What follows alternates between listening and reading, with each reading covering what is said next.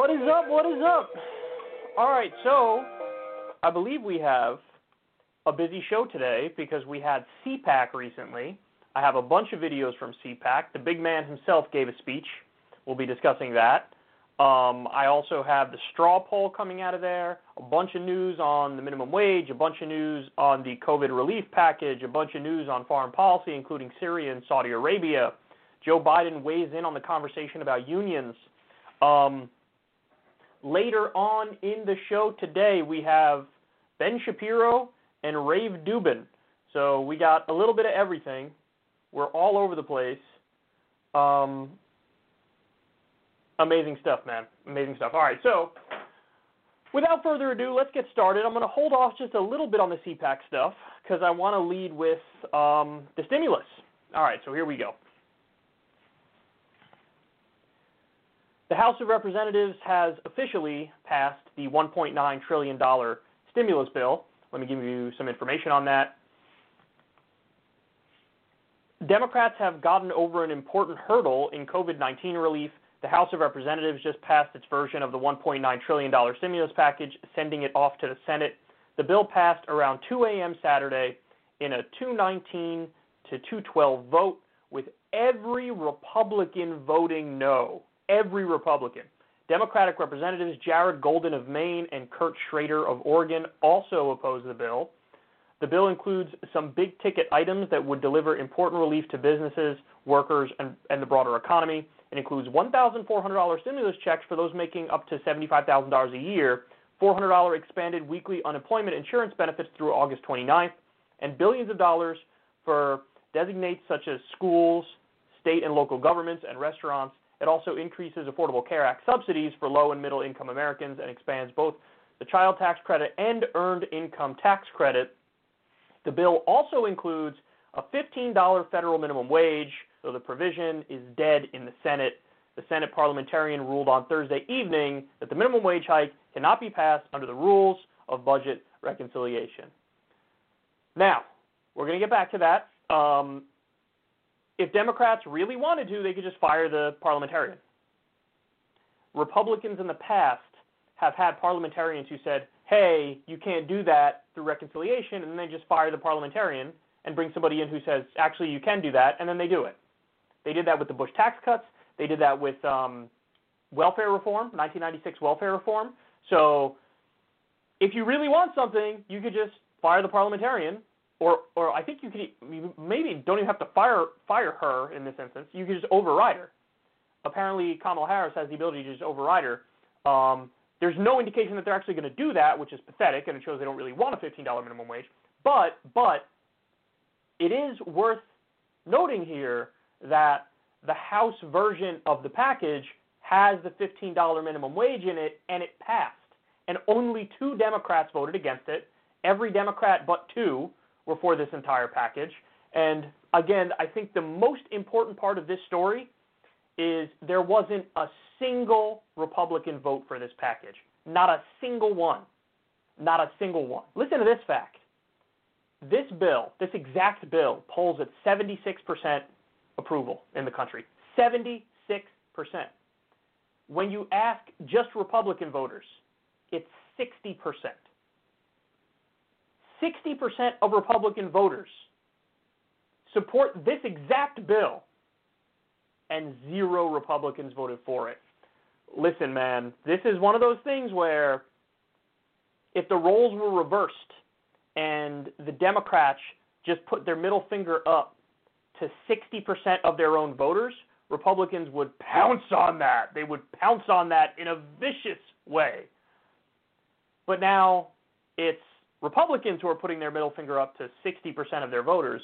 And my guess is you don't really see this weaponized in an effective political way even though it needs to be.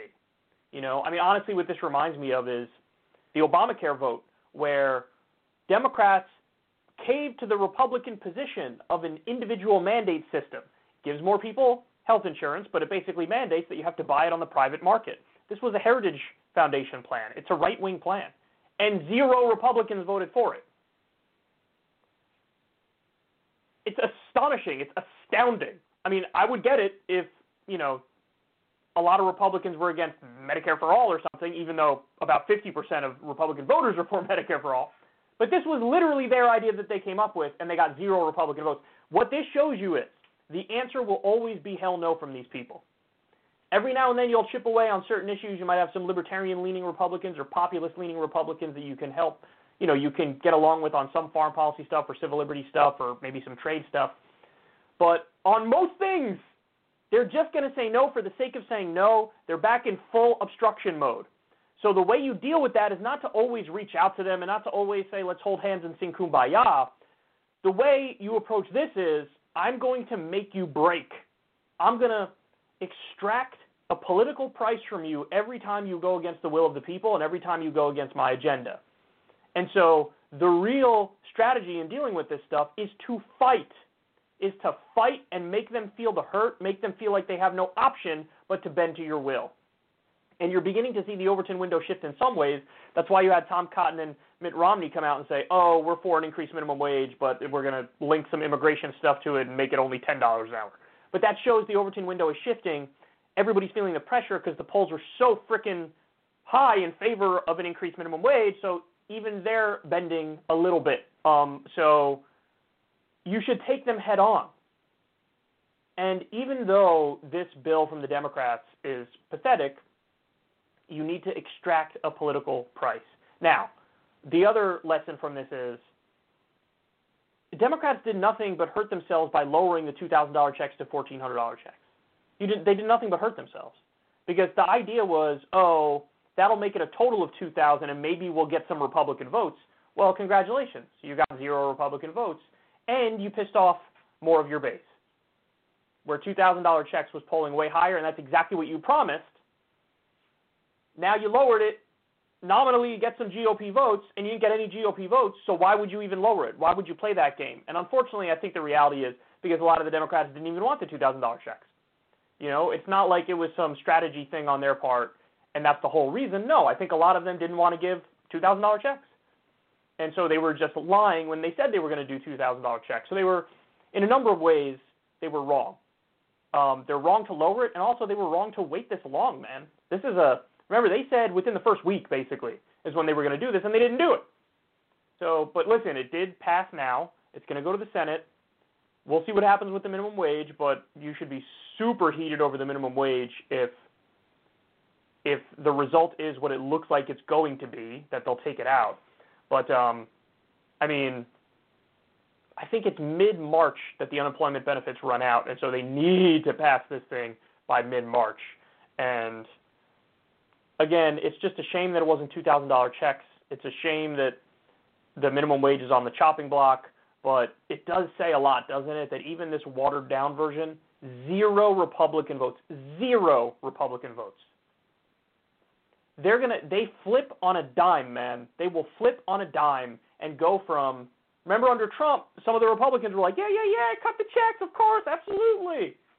And then now, what are they saying? All of them go right to what about the deficit and the debt? We care so much we can't to the deficit and the debt. What are you crazy? That's ridiculous.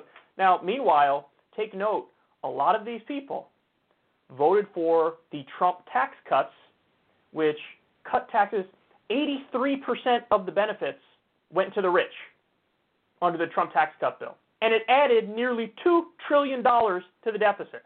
$2 trillion.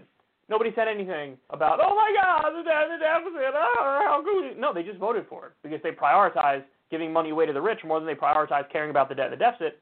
So here we have a situation where all of a sudden they pretend to prioritize the debt and the deficit above everything else, and it's really bullshit. It's just they don't want to go along with anything that would help people under a Democratic administration. That's the reality. So keep that in mind. 60% of Republican voters supported this exact bill, 60%, and zero Republican politicians voted for it. Zero. They put their middle finger up to more than half of their own party. It's really something crazy.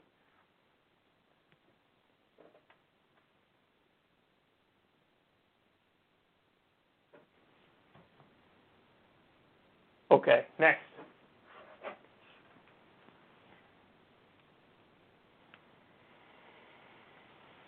Next, next, next. Here we go.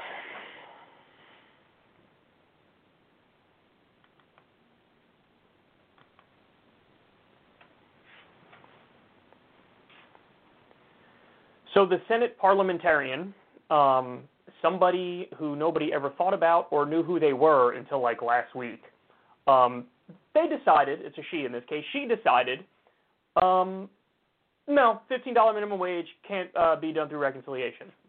Why? Because I say so. I know Republicans do anything they want through reconciliation, but I'm going to say the Democrats can't do something that has like uh, 60 to 80 percent approval rating through reconciliation. Can't do it.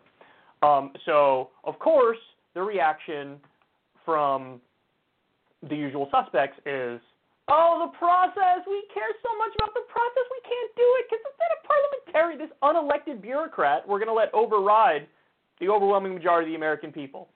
And so Biden released a statement. I'm so saddened by the decision from the parliamentarian. It's terrible. It's so sad. Now, what they don't tell you is this. That's an advisory opinion. They could override it if they want to override it. That's it. It's an advisory opinion. They can say, oh, interesting take. I disagree. And they can move forward with it. They're not doing that. The fact that they're not doing that says what? They don't really want to do the $15 minimum wage. I'm sorry, that's the truth. They don't really want to do it. So, now the $15 minimum wage is on the chopping block. By the way, you should fight like hell every step of the way. Every Democrat who really believes in this should make those who oppose pay a political price, and you should be vicious. You should be no holds barred. You should be clear about who the enemy is in this situation. And right now it is Biden and Kamala Harris, without a doubt. Throw in Joe Manchin, throw in a few others. But you should go to town. You should go to town and treat them like they're the Republicans because they are. They are on this. They are. Okay, so um, with this on the chopping block, we get this news.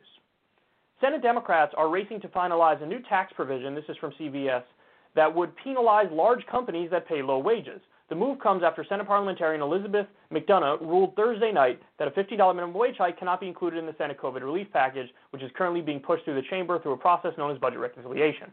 The plan being drafted by aides to Senate Finance Committee Chair Ron Wyden of Oregon, in close consultation with Senate Budget Chair Bernie Sanders of Vermont, would impose a 5% payroll tax penalty on very large companies that do not pay workers a certain amount. That amount is still unclear. Wyden favors a $15 an hour. Wyden favors $15 an hour, but is currently seeking feedback from fellow Democrats on that figure and on exactly which companies would face the penalties. Everyone in the caucus is envis- envisioning very large companies. Think Walmart, Amazon, a Senate Democratic aide told CBS News.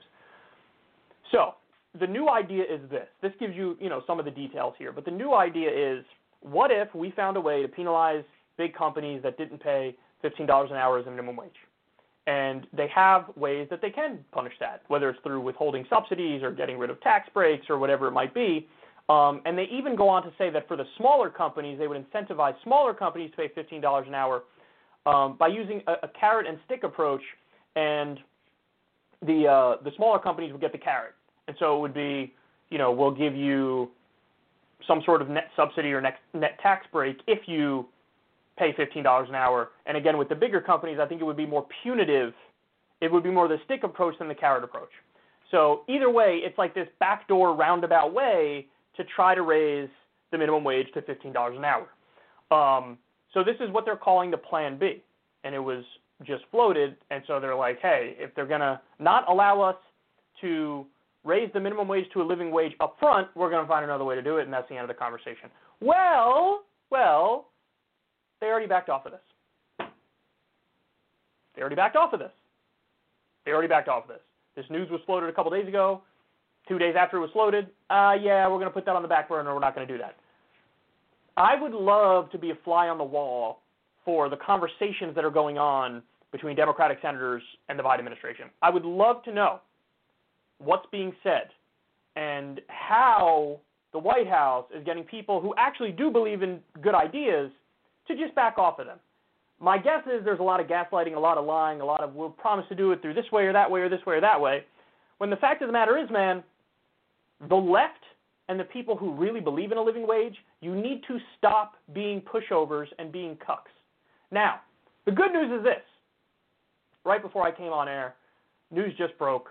Ro Khanna drafted a letter, and signing on to that letter was AOC, Ilhan Omar, Mark Pocan, um, Rashida Tlaib, Pramila Jayapal. There was a list of, I think it's over 20 House um, Democrats who are saying directly to the Biden administration, you need to overrule the parliamentarian and put the $15 minimum wage, the original $15 minimum wage, into the $1.9 trillion package. We are imploring you to do that and telling you you have the ability to do that. You just need to choose to do it. We're not going to let some unelected, faceless bureaucrat over override the whatever it was, 81 million Americans who just voted for you with the promise of a $15 minimum wage. If you guys remember, when Bernie cucked himself and dropped out and endorsed Biden, the one policy, the one policy that Biden caved on Bernie for is they, they got together and they did this interview, and Biden was like, Yes, Bernie, of course I'm in favor of a $15 minimum wage. I'm a strong supporter of that. You're going to back off on the one promise you made to the left? And what I tell you at the time, I told you I was skeptical. I told you I don't know if he actually believes in it. And what he's proving now is if they don't put it in, he doesn't believe in it. That's what I'm trying to get across to you guys, is that this isn't a matter of opinion. We know for a fact, because the Republicans have done it before, if you don't agree with the Senate parliamentarian, you could overrule them, you could fire them. They did that when it came to uh, the Bush tax cuts and welfare reform. They were just like, we're going to put it in through reconciliation, and you can go fuck yourself if you disagree. We can and should do that with a $15 minimum wage. If they don't do it, it's because they're choosing not to do it. So anyway, tremendous credit to Ro Khanna and every single Democrat in the House who's telling Biden, no, override them, overrule them. You have the ability to do that. But listen, I got to be honest with you guys. I need to see a lot more fight than this. And I need to see people like Bernie Sanders and, you know, whoever the hell else fancies themselves a strong supporter of a $15 minimum wage. I don't know, Sherrod Brown, Ron Wyden, Elizabeth Warren, senators too. I need you guys to directly call them out. I want to hear you say Joe Biden and Kamala Harris are helping the Republican politicians by killing this and helping big corporations by killing this. And you need to ask yourself, why are they doing it? Is it because they take money from big corporations? Because they do take money from big corporations. So maybe that's why they're representing the big corporations. I'm just telling you what's obvious. I need to see the fight. I need to see the battle lines drawn. And if you don't draw the battle lines, I don't want to hear shit about how you virtue signal and believe in all these good ideas when you're not willing to fight for them. You have to be willing to fight for them. It was never going to be easy. We know it's never going to be easy. The most pathetic thing ever is when you come across your first hurdle, Senate parliamentarian, you're like, well, uh, what are we going to do? Process is process. If you really believe in it, you'll find a way. So, I mean, it's just, it's pathetic. They've already backed off Plan B. I don't know what I'm supposed to take away from that. Am I supposed to take away from that that there's assurances that it'll be brought up later in a way that's more likely to pass? Because I'll tell you, the clearest path to get this minimum wage raised, again, it's not a debate. The clearest path to do it is to just override the Senate parliamentarian because they're telling us, hey, we have the votes. Really? You have the votes? Well, if you have the votes and the only thing standing in the way is a bureaucrat who you can override, then override the bureaucrat. Where's the debate? That's the fastest way to get to an increase in the minimum wage. Anything else is sort of bullshit, and you're giving us the runaround. Whether it's the Plan B thing, or it's you know some promise at a future date, we'll put it in another bill that has reconciliation. Doubt they'll do that because once they agree now that it can't be raised to reconciliation, they're not going to go back on that later. So, what are you going to do? Are you promising, hey, we'll put it up for a vote on its own to try to get 60 votes, get it through regular order? That's not going to happen because even the Republicans who are nominally in favor of raising the minimum wage, they say like $10 an hour. You know, so the real fight is do it through reconciliation, do it right now, and you make Sinema and you make Manchin bend the knee. You exert political pressure on them and let them know if they vote against you, you're going to end their careers. That's what's going to happen. And then you can make them fall in line. There was another poll that just came out of West Virginia. It's like 63% of West Virginians or something like that want a $15 minimum wage. And Manchin is well known for being one of these folks. Where's that political wind blowing? I'm going that way now. So exert the pressure. Biden has a 62% approval rating. Use your political capital and use it on this fight. If he doesn't do it, he doesn't want to do it. That's the point I'm trying to make for you guys. So Plan B thing, you know, popped its head up and then went away. I don't know what they're planning in the future. The clearest path is don't listen to the parliamentarian, put it in. And if you're not going to do that, then you can't be upset if you do poor in the midterms and if you do poor in 2024. Because this was one of your core promises. And if you go back on it, it means you never really wanted to do it because you can do it. It just requires wanting to do it, having some guts, and taking on the fight. Okay, next.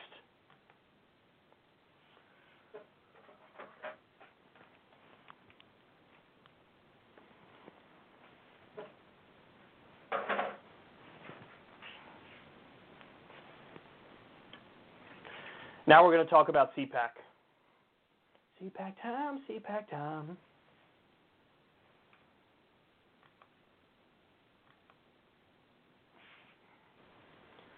So CPAC happened um, the past few days, and it was interesting to say the least.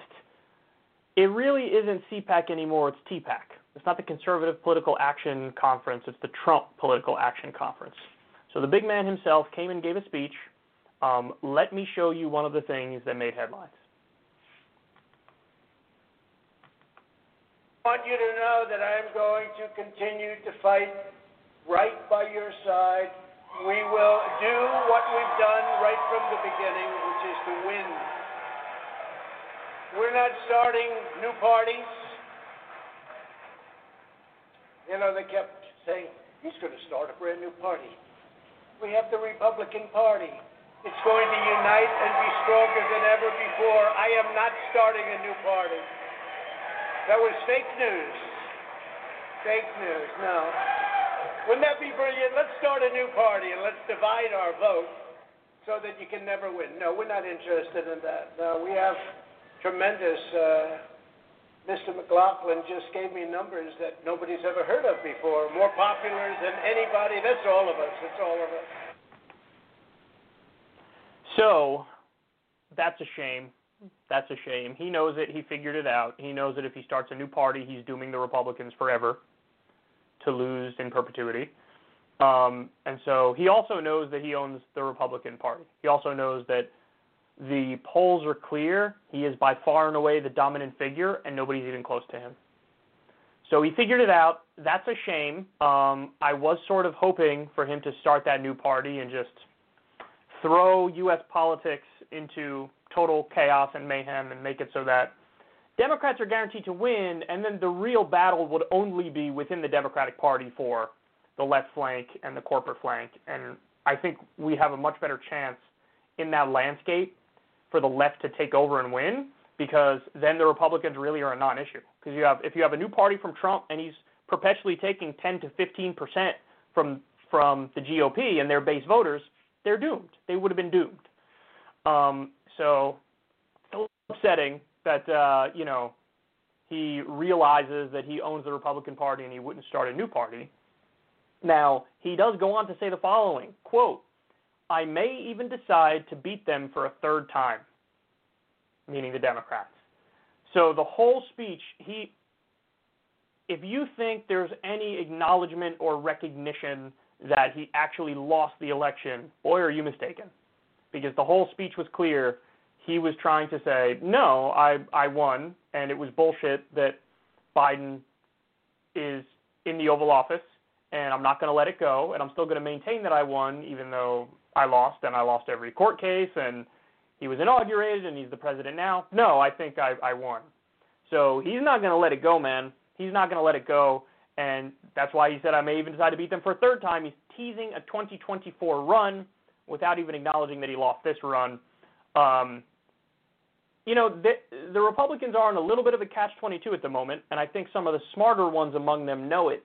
That Trump still does own the party. If he runs in 2024, he's very likely to be the nominee.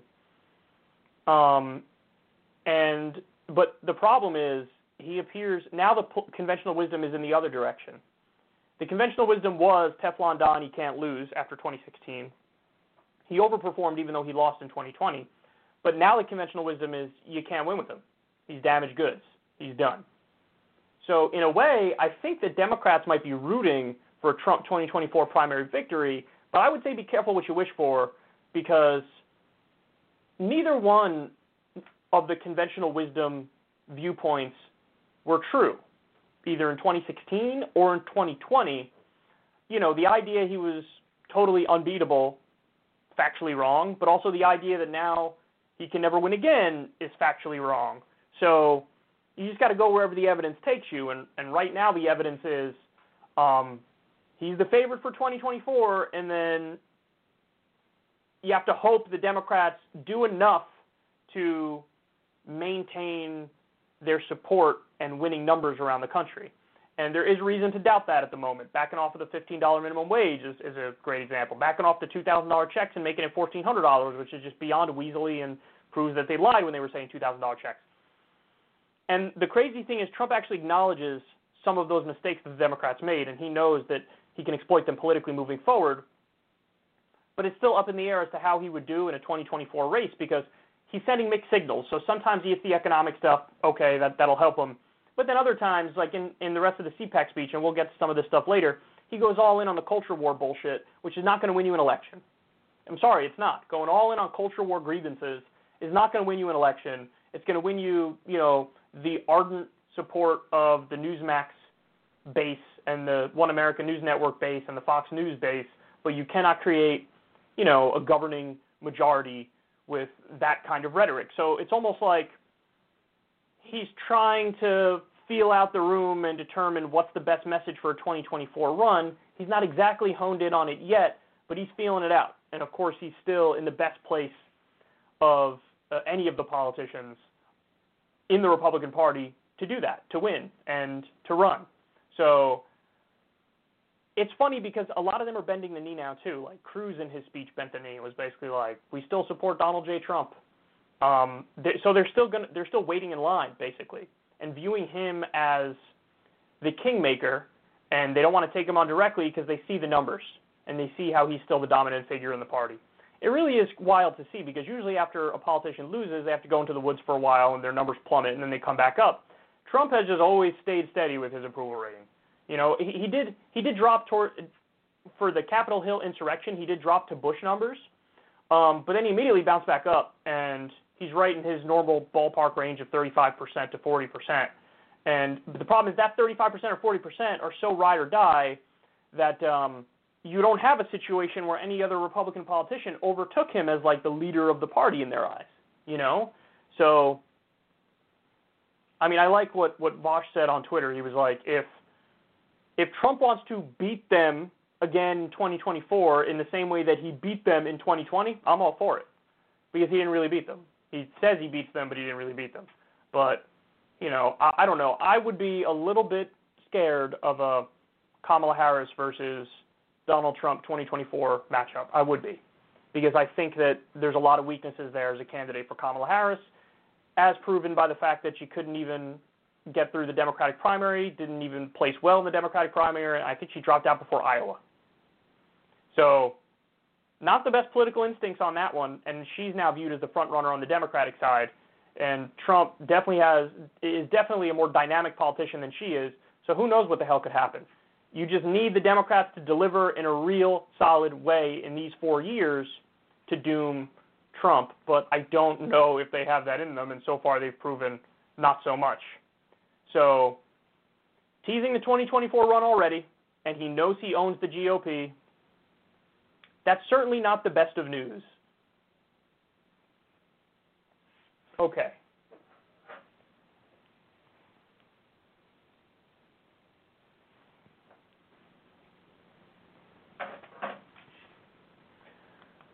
All right, next Trump CPAC story.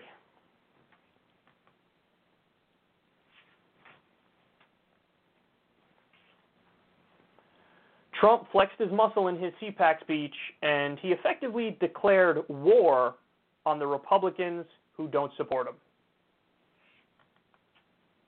The Democrats don't have grandstanders like Mitt Romney, Little Ben Sasse, Richard Burr, Bill Cassidy, Susan Collins, Lisa Murkowski, Pat Toomey. And in the House, Tom Rice, South Carolina, Adam Kinzinger, Dan Newhouse, Anthony Gonzalez, that's another beauty, Fred Upton, Jaime Herrera Beutler, Peter Meijer, John Katko, David Valadao, and of course, the warmonger, a person that loves seeing our troops fighting, Liz Cheney. How about that? The good news is in her state, she's been censured, and in her state, her poll numbers have dropped faster than any human being I've ever seen. So hopefully they'll get rid of her with the next election. Get rid of them all. Democrats are vicious. Remember this, it's true. Democrats are vicious. He said evil. Well, there is evil there. But they're vicious, they're smart, and they do one thing. Got to hand it to them. They always stick together. You don't have Mitt Romneys in the group. They always stick together. Fortunately, for the Republican Party, the Democrats have horrible policies like open borders, sanctuary cities, defunding the police, and the ridiculous, totally ridiculous Green New Deal. So they stick together, they're smart, they're vicious, they got everything going but their policies are no good. So hence we have, congratulations, the Republican Party. That's the dumbest thing I've ever heard in my life. the Republican Party, big time policy wonks, care deeply about that sort of stuff. Even his um, his description of the Democratic Party there flips reality on its head. He says they're vicious, smart, and they always stick together. They're not at all vicious. They're pathetically weak. Um, they're really not smart either, I would say, and they definitely don't stick together. There's a giant democratic civil war going on between the left and the corporatists. Did you not, you know, did you not see the 2016 and 2020 primaries and the deep divisions between the Bernie Sanders base and the corporatists and the people who support more, you know, right-leaning Democrats? Did you not? I mean, it's just he's really flipping reality on its head here because you know, at least until recently, the Republicans have sort of stuck together as one big block, um, and it's the Democrats who are always at each other's throats. The good news is, with Trump declaring war here on other Republicans, that there is going to be a Republican civil war as well. The only downside is I think Trump is going to overwhelmingly win that civil war. So, I mean, what he does is he lists his enemies. Mitt Romney, Ben Sasse, Richard Burr. I didn't get all of them, but I jotted down a bunch of them. Lisa Murkowski, Pat Toomey, Adam Kinzinger, Dan Newhouse. And then he says the warmonger Liz Cheney. Hilarious that Trump's calling anybody a warmonger because his record is that of a warmonger. He really just continued establishment policies on most issues involving foreign policy, and he's acting like, you know, he was some sort of dove. Are you kidding me? It's not true at all. You kept Iraq going, you kept Afghanistan going, you massively increased the drone war. You escalated with Iran, and sanctioning medicine and food and whatnot from going in there. You assassinated General Soleimani, which nearly sparked another giant war. So the idea that oh Liz Cheney's a warmonger, yeah, I, I'll grant you that she's perhaps more of a warmonger than Trump, but Trump is clearly a warmonger, so it's hilarious that he's calling her out on those terms. Um, listen, it's interesting that the the anti-Trump establishment Republicans, their differences really come down to this. They hate his lack of decorum, they hate his lack of civility, they hated his mean tweets. They hate that Trump has made it so Republicans lost the suburbs. They hate that, they hate that, they hate that. Um, and the only substantive difference is that they really were against that attempted insurrection because they felt like now we're the target of the Trump mob's ire and they're not comfortable with that at all. Liz Cheney does not like that at all. When the peasants are knocking down her door, she's terrified. But that's the extent of their differences. Again, like I said, when it comes to deregulation, same page. When it comes to tax cuts for the wealthy, same page. When it comes to uh, endless wars, same page. The list goes on and on. Policy wise, they love the guy.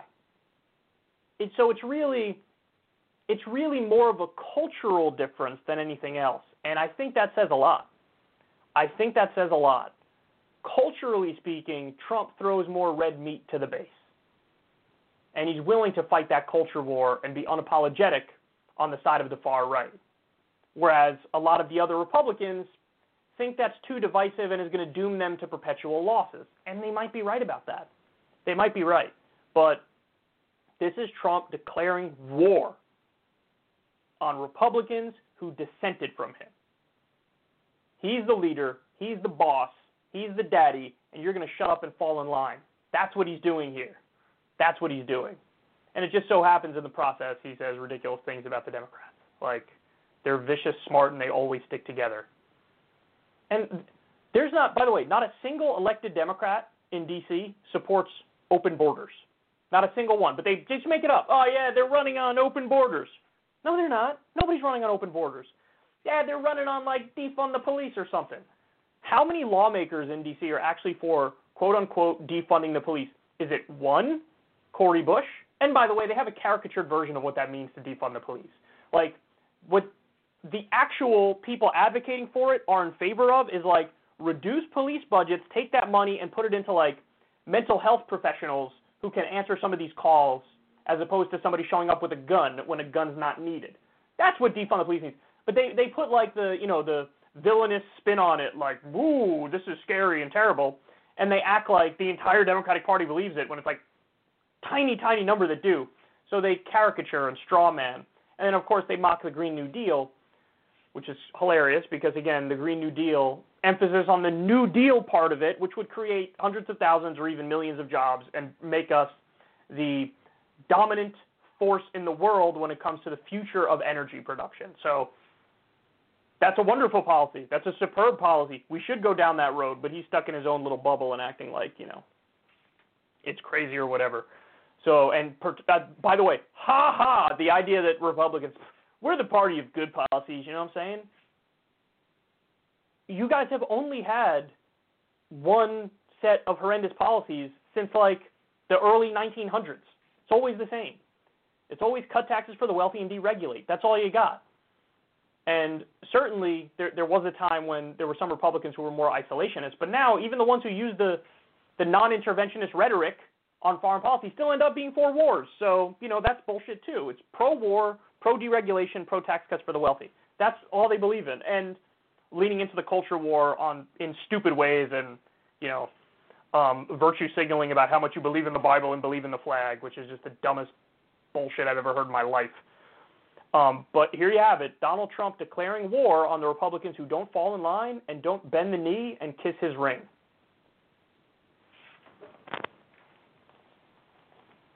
Okay.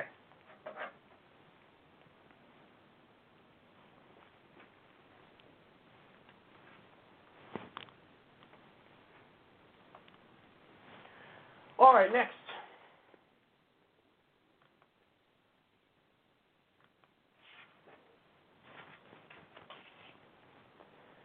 President Trump leaned into the culture war in his CPAC speech. He's throwing red meat to the base here. This is an interesting clip for a number of reasons. Here he is talking about trans athletes. Oh boy. Joe Biden and the Democrats are even pushing policies that would destroy women's sports. A lot of new records are being broken in women's sports. Hate to say that, ladies, but got a lot of new records. They're being shattered. You know, for years, the weightlifting, every ounce is like a big deal for many years. All of a sudden, somebody comes along and beats it by a hundred pounds. Now, young girls and women are incensed that they are now being forced to compete against those who are biological males. It's not good for women. It's not good for women's sports, which worked so long and so hard to get to where they are. The records that stood for years, even decades, are now being smashed with ease. Smashed. If this is not changed, women's sports, as we know it, will die. They'll end. It'll end. What coach, if I'm a coach, you know, I want to be a great coach. What coach, as an example, wants to recruit a young woman to compete if her record can easily be broken by somebody who was born a man. Not too many of those coaches around, right? They are around. They won't be around long because they're going to have a big problem when their record is we're 0 and 16, but we're getting better. No, I think it's crazy. I think it's just crazy what's happening. We must protect the integrity of women's sports. So important. Have to.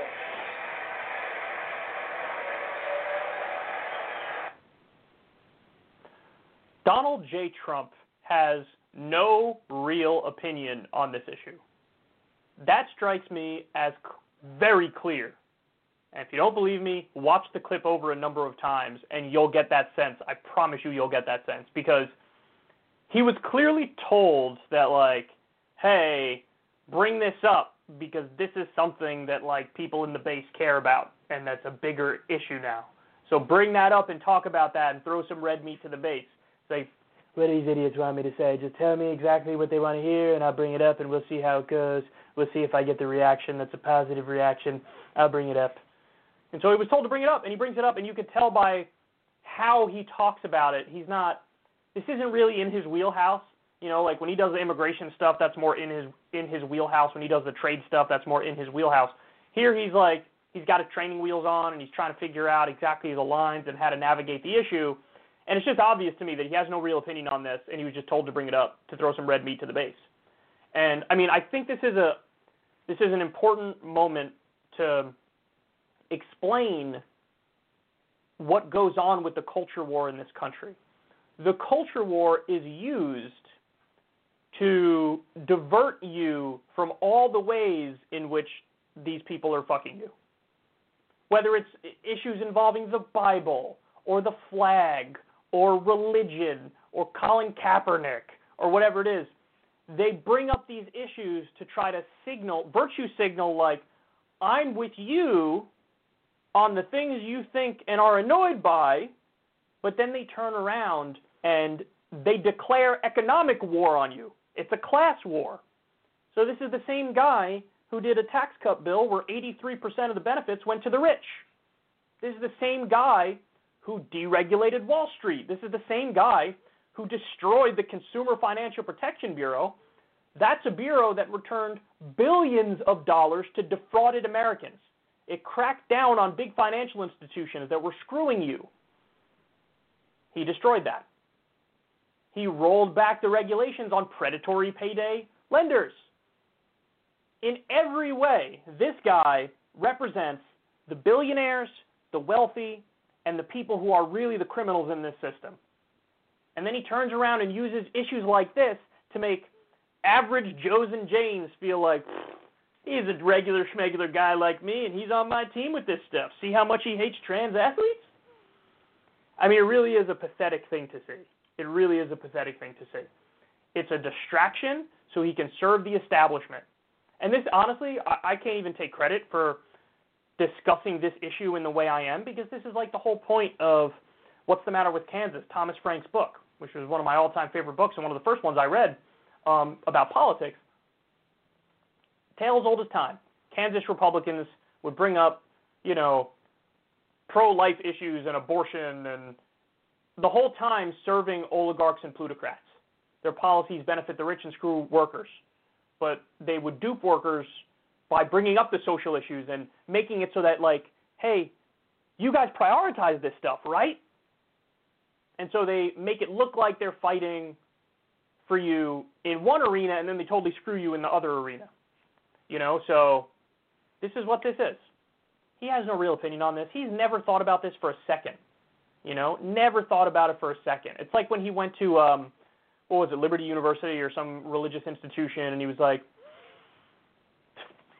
four Corinthians walk into a bar, whatever the thing is that he said. He brought up um a part of the Bible and just described it totally erroneously and absurdly and it was clear that he had never thought about it or knew how to say it or he's just he's not religious but he would pretend to be religious just to get the votes and you know, Chomsky says that Chomsky says he's a superb con man, and it actually takes a high degree of skill to do what he did, which is as he's continuing to fleece these people, also get their, you know, complete and utter 100% fawning support and adoration.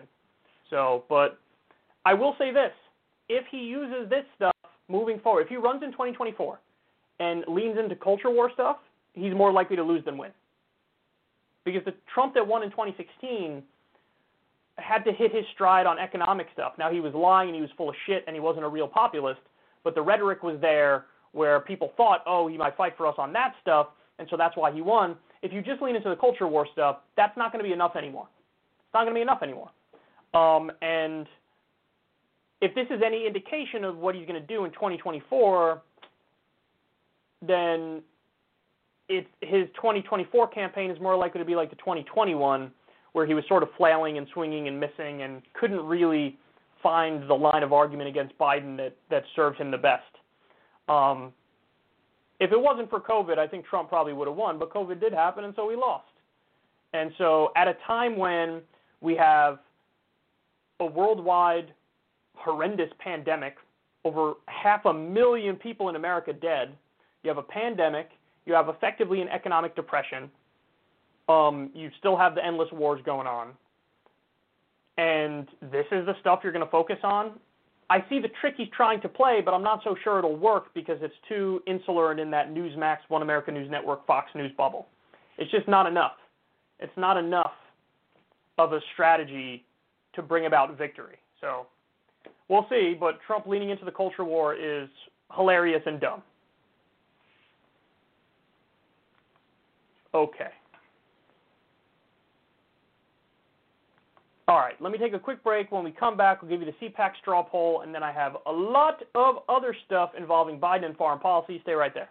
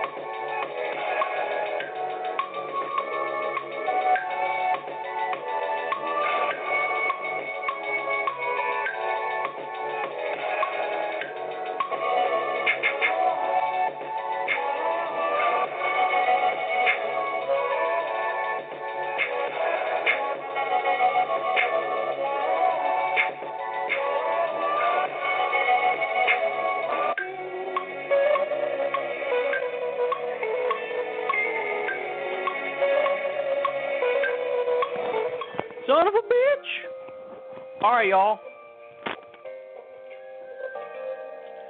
We are back up in this motherfucker. We are back up in this motherfucker, y'all. All right, let's continue. I want to give you, we'll get off CPAC in a minute. I just want to give you the uh, final poll results.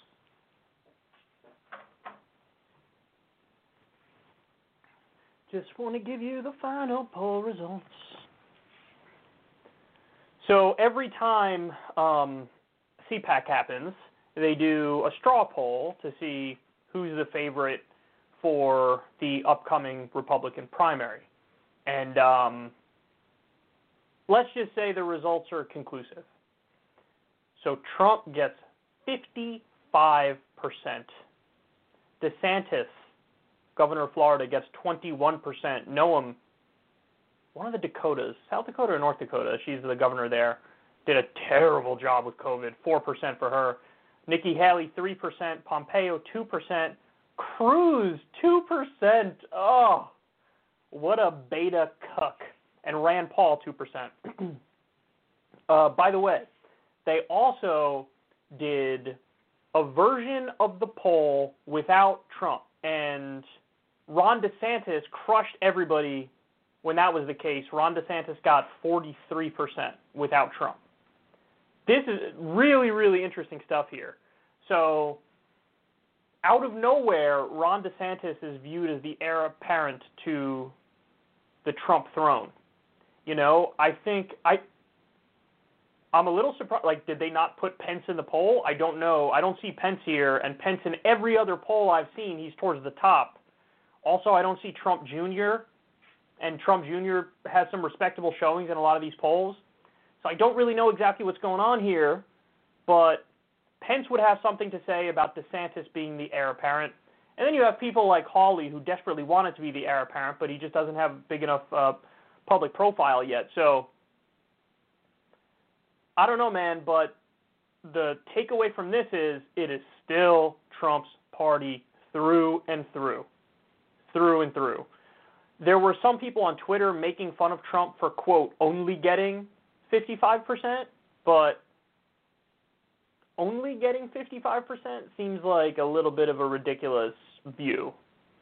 And I, you know, I don't know the takeaway from this in terms of how it bodes for 2024 because the conventional wisdom now is Trump can win a primary but not a general.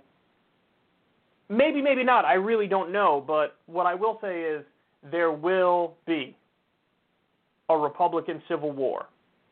It is just likely that Trump crushes in that civil war, and then we'll see what happens after that.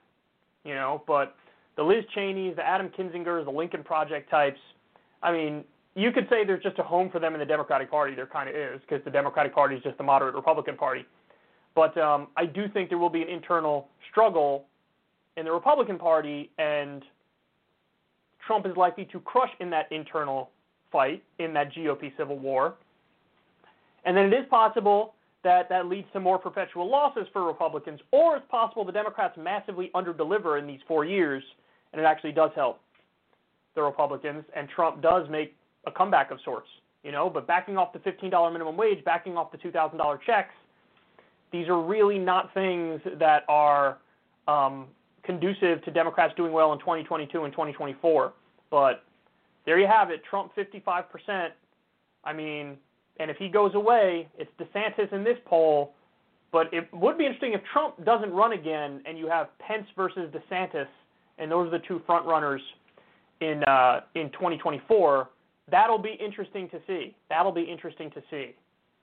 Because I don't I haven't seen enough of DeSantis to know how his instincts are, but Pence, even though he cuddled up to Trump, he does have more of the instincts of a standard establishment Republican, and he doesn't have the tr- Trumpist instincts, which help Trump.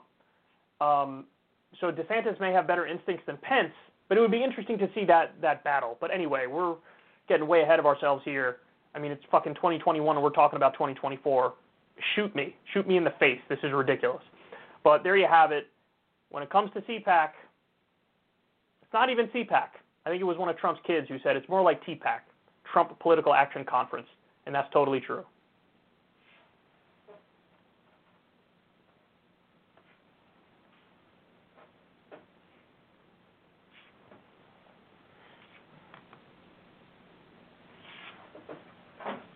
Ah!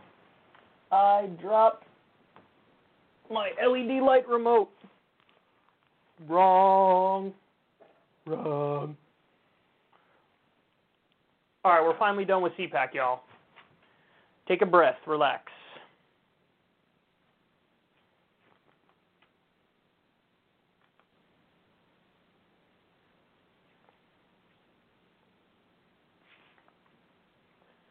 So Biden has been making some disastrous moves when it comes to foreign policy. Um, recently, he released the report that concluded that um, MBS, Mohammed bin Salman of Saudi Arabia, is to blame for the killing of Jamal Khashoggi. He released that report. Now, that's a good thing. It's a very good thing that he did that. But, but, he released it, and there are no plans to like sanction him, punish him, take any sort of retaliatory action, even if it's just a tepid slap on the wrist. There's nothing. There's nothing on that front. So that's sort of pathetic that you're releasing the thing that says, yeah, he did it, but there's no actual action accompanying the release of the report. And in fact, it gets worse than that. Now, Aaron Mate made this point on Twitter.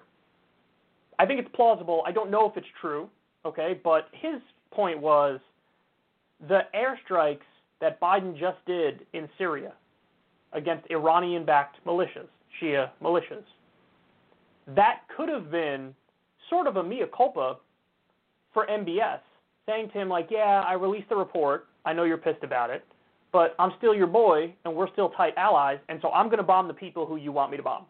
I'm bombing Shia militias. So in some ways, that could be like, I'm so sorry I released the report. Let me make it up to you, to MBS. I mean, if that's the case, that's the saddest thing I've ever seen. So CNBC says the following White House defends decision not to punish Saudi crown prince, says U.S. does not sanction foreign leaders. Excuse you? The White House defended its decision not to target Saudi Crown Prince Mohammed bin Salman after a U.S. intelligence report linked the royal to the 2018 murder of journalist Jamal Khashoggi. So, what would be the correct response to this? I mean, there's a number of things that you could do. First and foremost, I'd kick Saudi Arabia out of the UN Human Rights Council. They don't deserve to be there. I mean, it's just, that's beyond obvious. Um, the other thing you do is immediately cut off all weapon sales to them, all of them. There's been some weird, again, more Weasley stuff from the Biden administration where they act like they might crack down in some ways, and then they have these gigantic loopholes where they're not cracking down at all. The recent one was, we're not going to help anymore with what's happening in Yemen. And then we learn after that, no, no, no, they meant we're not going to we're not going to help with any offensive strikes in Yemen. But they said defensive, sure, we'll we'll help with that, but then they could just define everything as defensive. So it's totally Weasley because Saudi Arabia is effectively carrying out a genocide in Yemen. You know, I know that's a strong word, but I'm using it on purpose. There's famine, there's a total embargo, they can't get food, they can't get medicine. I mean, it is really probably the number one catastrophe on uh, acute catastrophe on earth right now.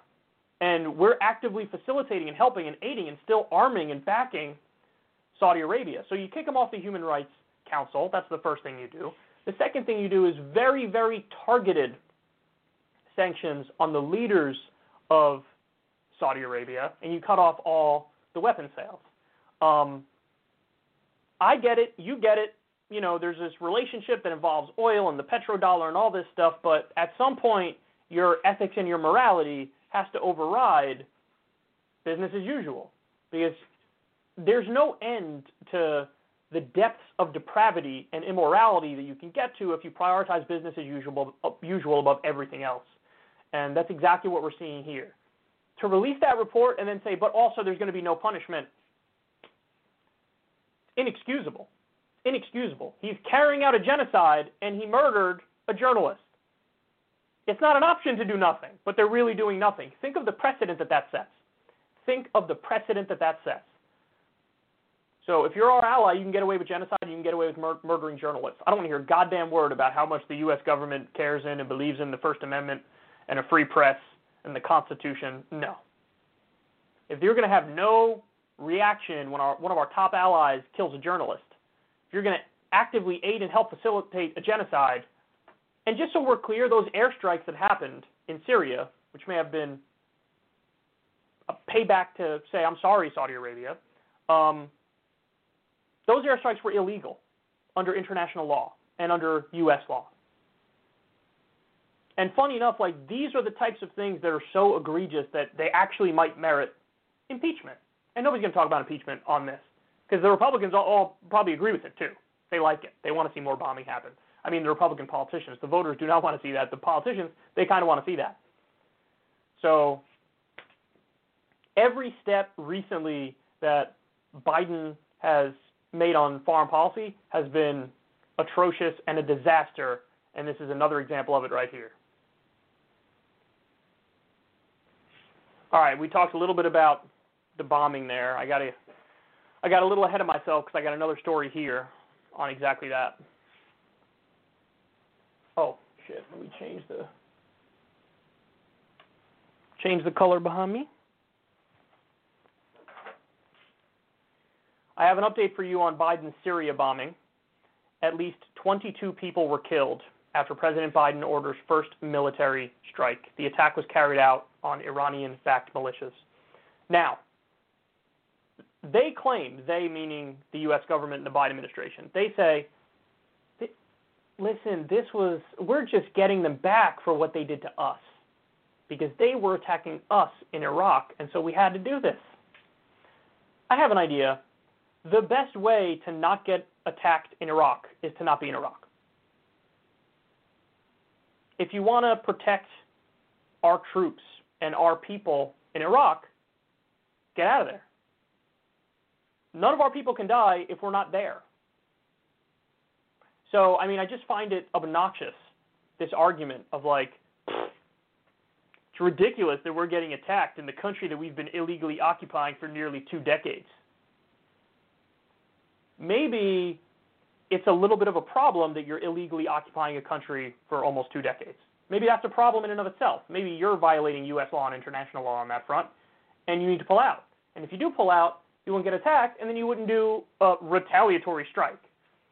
So, I mean, that's the solution. Let's not kid ourselves.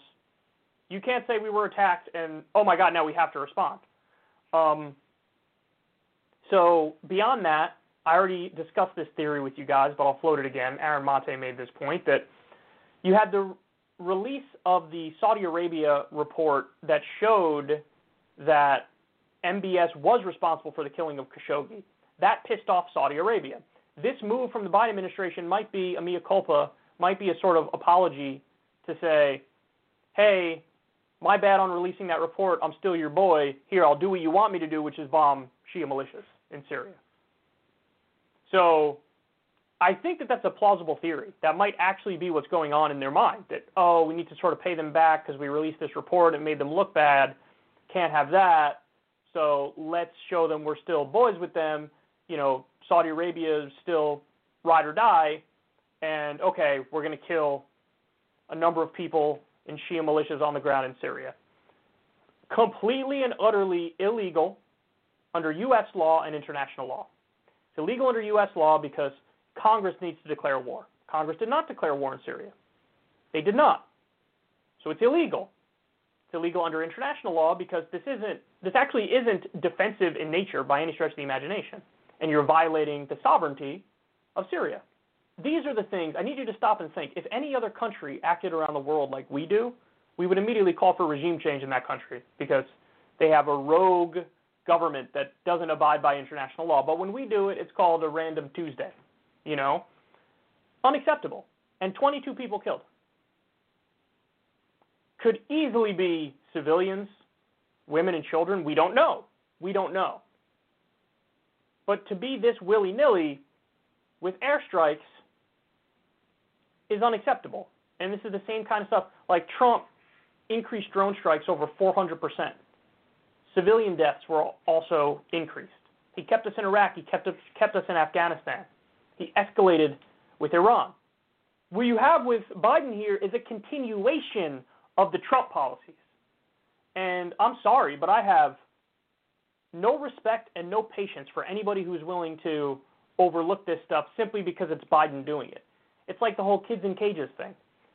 You go read the way this was talked about when Trump was president, and it was very clear kids in cages, unacceptable.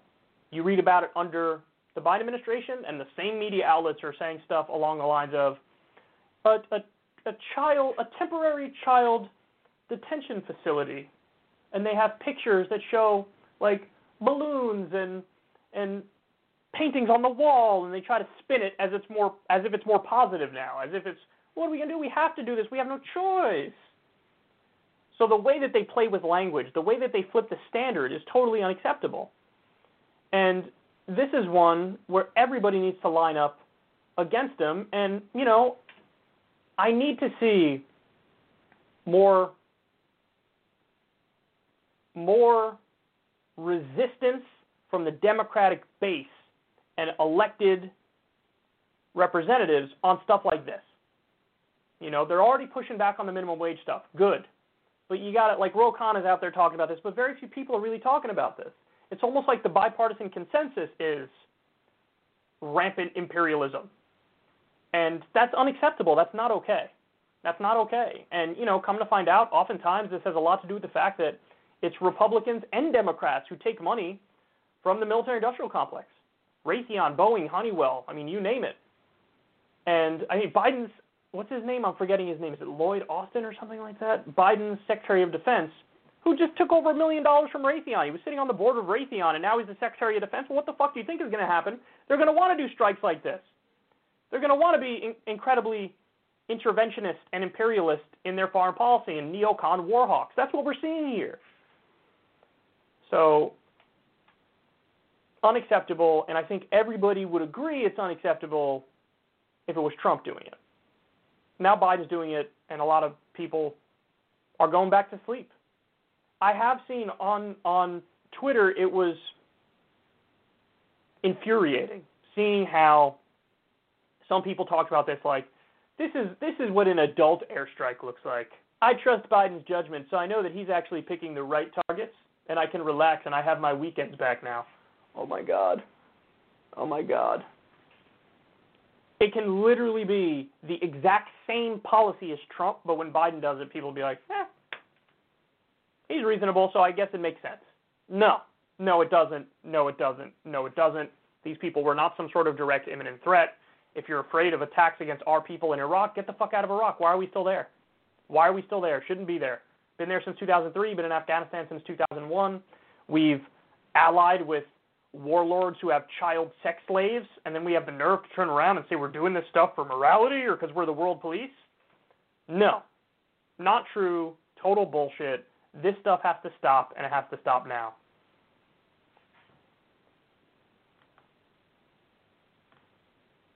Okay.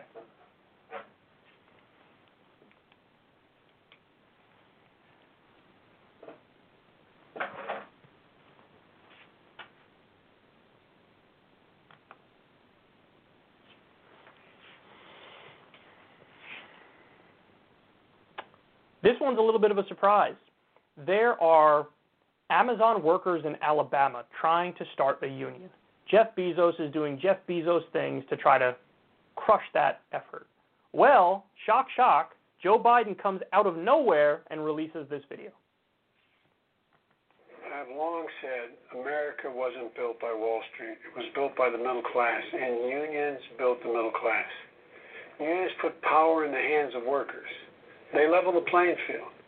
They give you a stronger voice for your health, your safety, higher wages, protection from racial discrimination and sexual harassment. Unions lift up workers, both union and non union, and especially black and brown workers.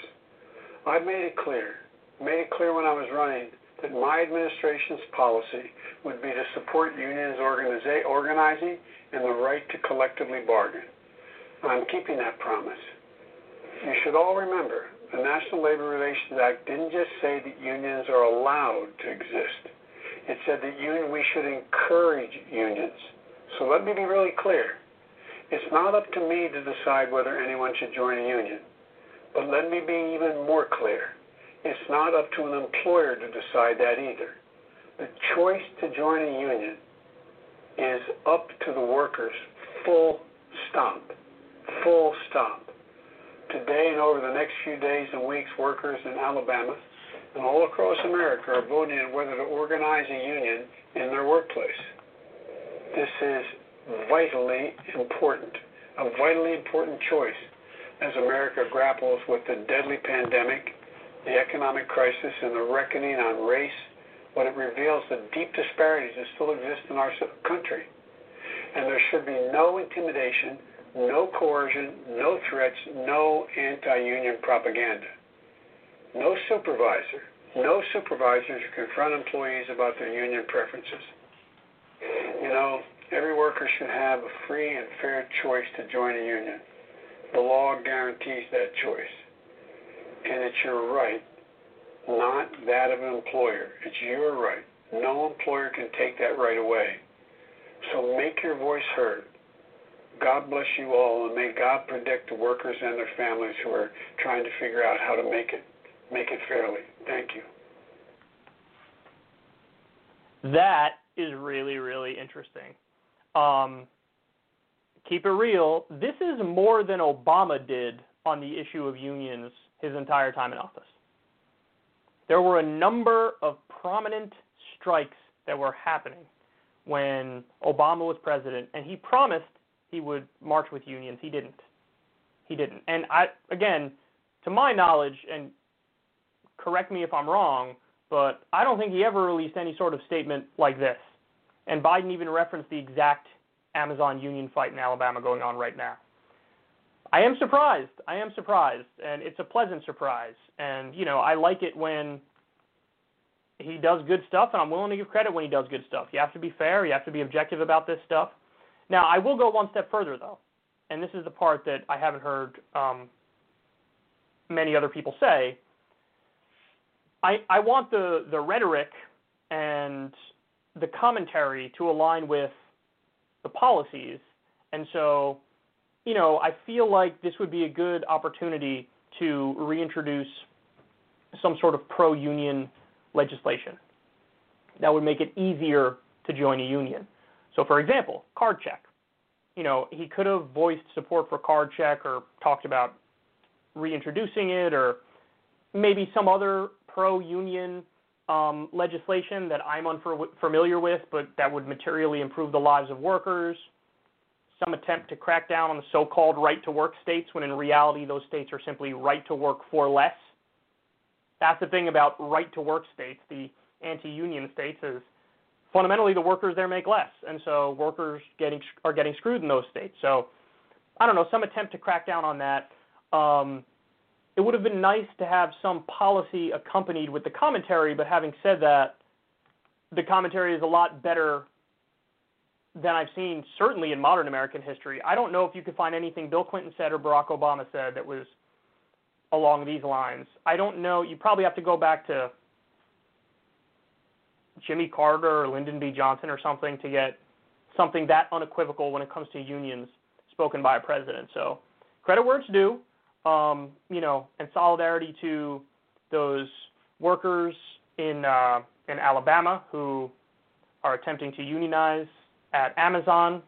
I mean, listen, it's difficult for workers out there. It's you know one of the problems with the way the law currently is is your employer can figure out who it is that's trying to unionize, and they could like take retaliatory action against you, um, or at least that that happens quite a bit.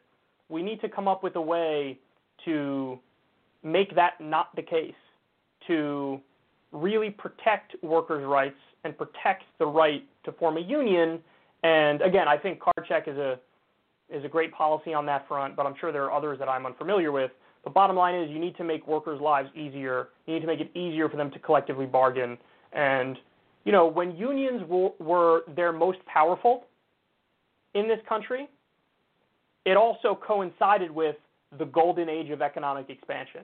We had uh, the thriving middle class that was the envy of the world at a time when our unionization rates were the highest. There are some Scandinavian countries that don't even have a minimum wage because virtually the entire workforce is unionized, so they don't even need a minimum wage. The wages that are negotiated by the union are above what any minimum wage would be.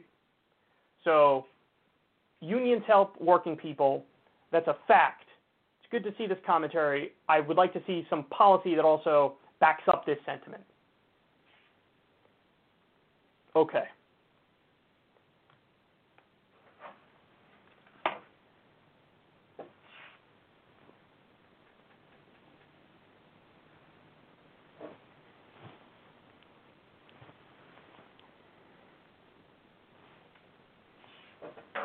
I lied to you about CPAC. I'm going right back to CPAC, y'all. I'm going right back to CPAC.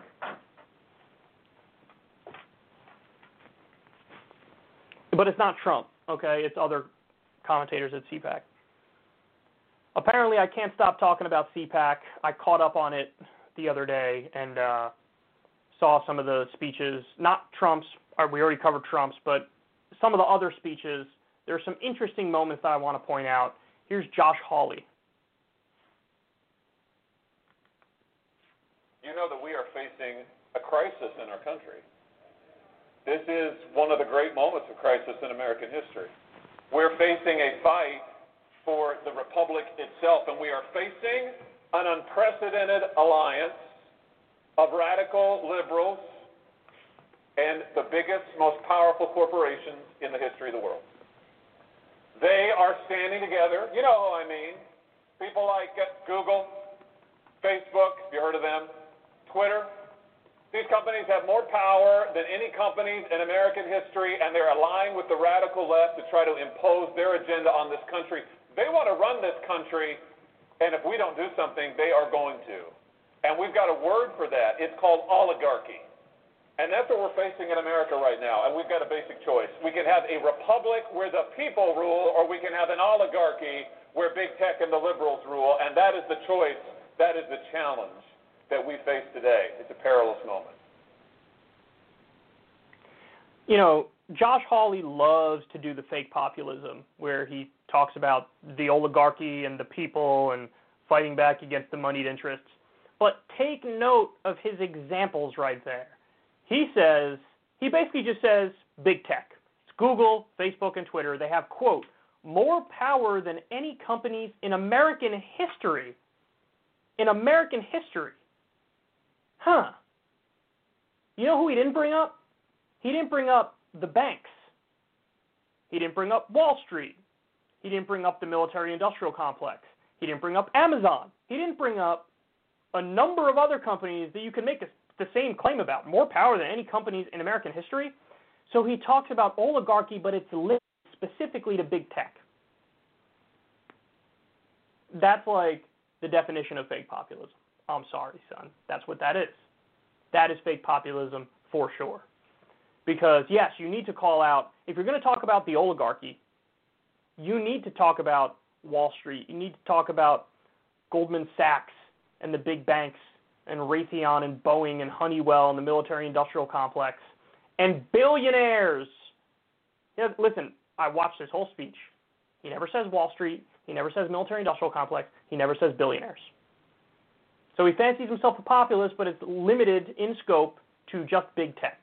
Now, listen, I'm no fan of big tech, but I don't even know if I agree with his solutions on the big tech front. My solution, when it comes to the issue of censorship and things of that nature, I think we should um, basically declare these big social media outlets public utilities and then regulate them like public utilities, which means you can expand free speech protections onto these platforms. So the First Amendment would apply to these platforms because they'd be viewed as the new public square.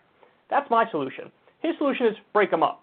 Now, listen, I'm open to hearing conversations about why maybe that's preferable to my idea of treating them as public utilities, but as of right now, I'm not convinced that breaking them up is better than regulating them strictly and treating them like public utilities and expanding First Amendment protections. So I don't even know if I agree with him on his solution to this problem, but it's noteworthy that this is what he views as the main problem.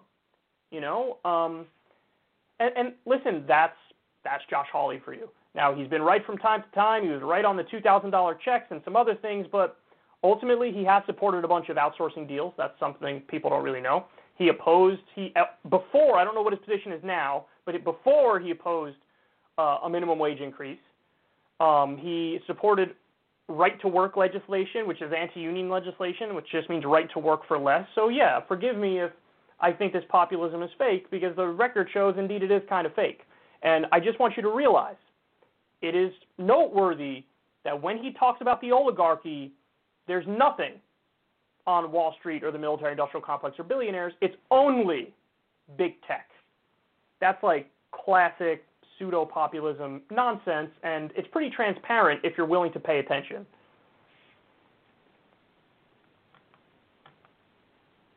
Okay.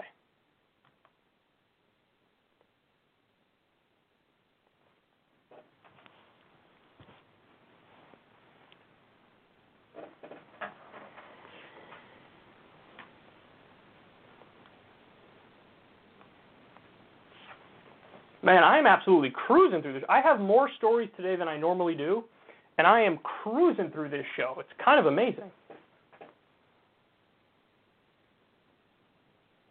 All right, let me do one more here with Ted Cruz, and then I'll take a break. And I'm going to try to make it so that the second I get off air, I have delicious food delivered because I am starving. I didn't have the opportunity to eat breakfast today, which is a damn shame. Okay, let, let me set this up for you. Now we got Ted Cruz. Ted Cruz has just plummeted in popularity, even among the Republican base. Um, I'm sure there's a number of reasons for that, but the most recent thing was the trip to Cancun right in the middle of a giant crisis in Texas with the winter storm and the power going out everywhere. Um, that's one thing, but overall he's just weaselly and annoying and obnoxious and nasally, and he's just insufferable. So apparently even the Republican base is catching on to that fact. I want to show you some of his CPAC speech, and then we'll break it down. You know, last week we lost the great Rush Limbaugh.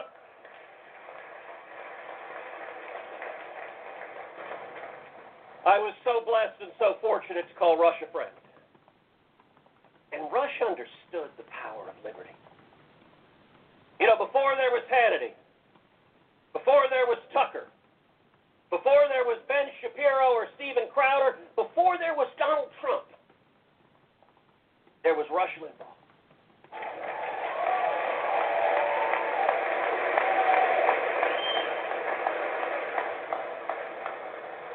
And before there was Section 230, there was something called the Fairness Doctrine,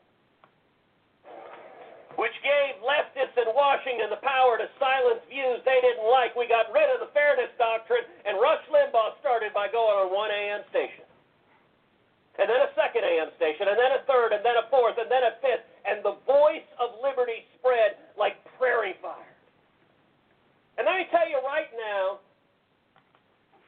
in Los Angeles, there's some skater kid who's 19 who's told that it's hip and chic and cool to be a leftist socialist man. Who's going to hear a message? Wait a second, these guys don't want me to speak, think, have fun, do what I want to do? The message of liberty is profoundly subversive. And the Republican Party is not the party just of the country clubs. The Republican Party is the party of steel workers and construction workers and pipeline workers and taxi cab drivers and cops and firefighters and waiters and waitresses and the men and women with calluses on their heads who are working for this country. That is our party, and these deplorables are here to stay.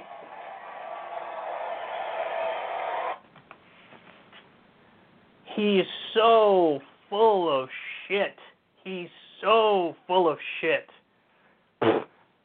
Who, me, bro? And the Republicans, bro?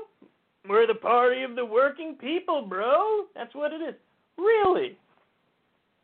Tell me why it is that they just voted on the $15 minimum wage in the House of Representatives. All but two Democrats voted for a $15 minimum wage. You know how many Republicans voted for it? Zero. Zero Republicans voted for a $15 minimum wage. And he just said the GOP is the party of steel workers and construction workers and pipeline workers and taxi cab drivers and cops and waiters and waitresses, bro. Waiters and waitresses, bro. He cares so deeply about waiters and waitresses that he wants them to continue to make starvation wages. Even in the Senate, you have some Republicans who are nominally for some kind of increase in the minimum wage. They just released the bill. Tom Cotton and Mitt Romney. They want the minimum wage to be $10 an hour. So understand this. They want to raise the minimum wage from not a living wage to still not a living wage. That's what Tom Cotton wants to do. That's what Mitt Romney wants to do. That's what a, a handful of the other Republicans want to do. If any of them are even in favor of raising the minimum wage, because a lot of them, the majority of them, are not in favor of raising the minimum wage. And by the way, that's a giant fuck you to your own base because a majority of Republicans in the base want to raise the minimum wage to a living wage. In fact, the bill that had the $15 minimum wage in it, it polled 60% among Republican voters, and zero Republican politicians voted for it. So I, I mean, I can't stand the fake populism. Pisses me off more than anything because at least in the past they would basically wave the flag of I'm an elitist and I'm for the establishment. Now they pretend like they're for the people and they're populist, but they're not. All their policies spit in their face. Ted Cruz argued when Democrats proposed this idea of getting rid of money in politics or strictly limiting money in politics, Ted Cruz came out there and said, These people hate free speech and they're against the First Amendment. He was arguing for unlimited billionaire and corporate money in politics. And now he has the nerve to turn around and say, I'm fighting for the little guy, bro. I'm for steel workers and construction workers and pipeline workers and taxi cab drivers and cops and waiters and waitresses. This guy is anti union, anti minimum wage, total free market Kool Aid drinking clown, you know, and he's not for policies that help workers. There's so many other parts of this that I find interesting too. See, he's trying to do the whole like, we're the edgy ones, bro. And so he says the message of liberty is profoundly subversive. I like his his point of somewhere there's a kid in Los Angeles, a skater kid, and he's been told it's cool to be a leftist, bro. And then here's how he describes what leftists are like. They don't want me to speak. They don't want me to think. They don't want me to have fun. They don't want me to do what I want to do. That's your that's your description of people who disagree with you politically is that they don't want you to speak, they don't want you to think, they don't want you to have fun, and they don't want you to do whatever you want to do.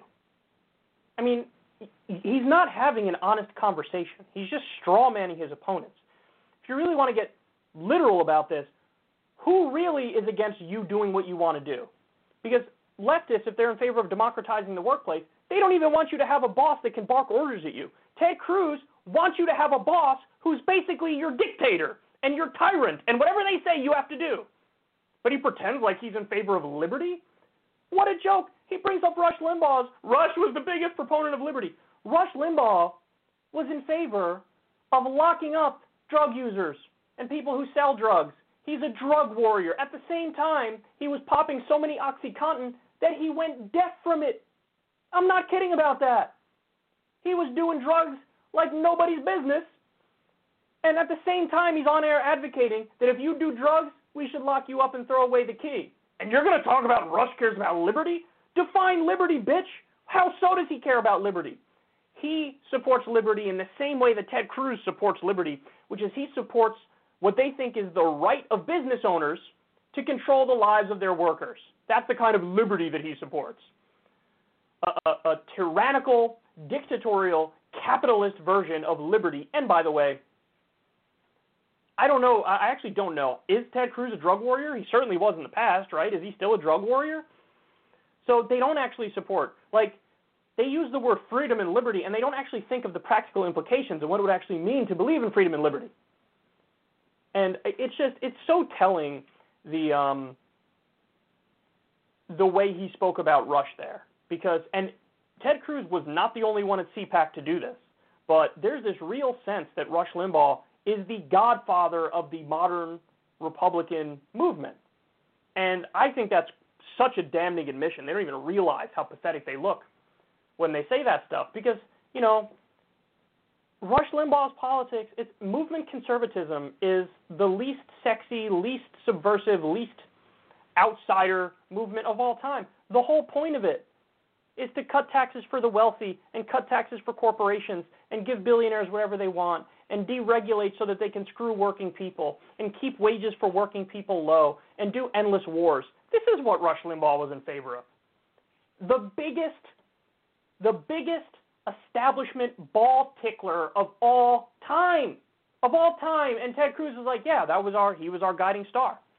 He was our guiding star. He's the person that, you know, set the table for Hannity. Imagine acting like Hannity's should be listened to about anything. Hannity, Tucker, Ben Shapiro, Steven Crowder. Look at that world that he's in. He's so drunk on partisan brain worm Republican politics that he can't see straight. He's bringing up charlatans and frauds and con men as if they're like, you know, these are real intellectuals and philosophers who are leading the way. So it's just, it's pathetic. The fake populism is insufferable, not even for a living wage, not even for pro union legislation. You know, he himself is in favor of the endless wars. It's a joke. It's a joke.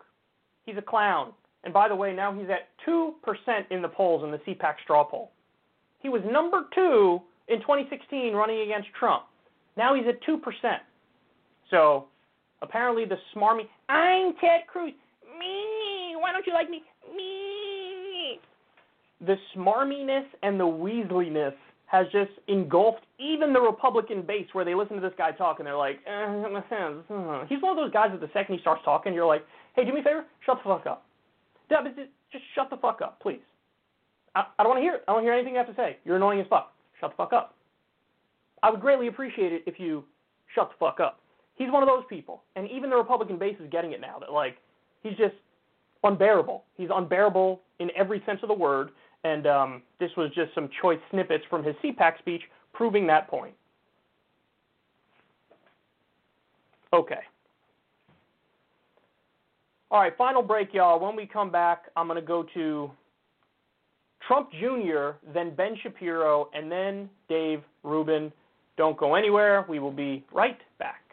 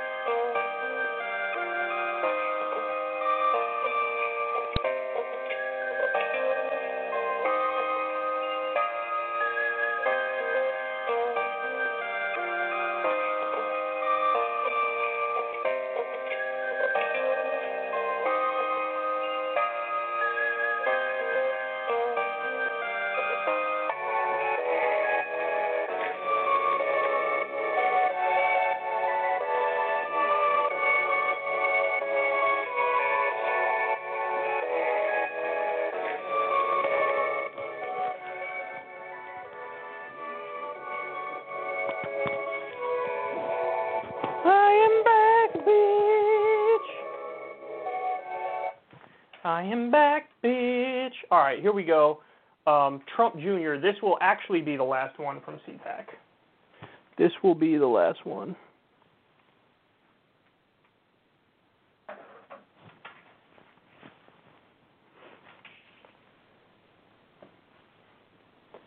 Trump Jr. gave a speech at CPAC, obviously before his dad. His dad was the main event.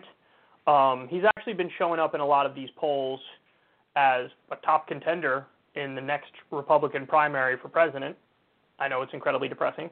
Um, the best part of Trump Jr. is his uh, constant cocaine use. It appears like he's on cocaine 24/7, and I respect the shit out of that. Um, so here he is, though, in his speech. This moment stuck out to me. Let's watch, and then we'll talk about it. But guys, more importantly, who would have thought that within 33 days we'd be bombing the Middle East again? I would have. Oh no, guys, come on, the military industrial complex. I'm surprised it took them 33 days. I guess they waited till the first month, so they couldn't say that was part of the first 30, but it was only shortly thereafter where we started bombing the Middle East. Speaking of bombing the Middle East, have you seen Liz Cheney's poll numbers?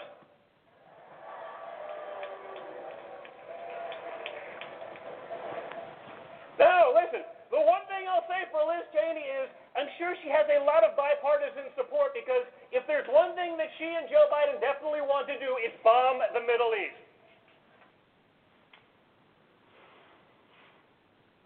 So did your dad. So did your dad. I, this mythology that has been building around Trump as as if he's some sort of non-interventionist. My dude, we never left Iraq. We never left Afghanistan. I mean, he scheduled it so that by May 1st we'd be out, but out is still keeping a couple thousand troops there, which is not out. He kept us in Iraq. He kept us in Afghanistan he increased drone strikes over 400%.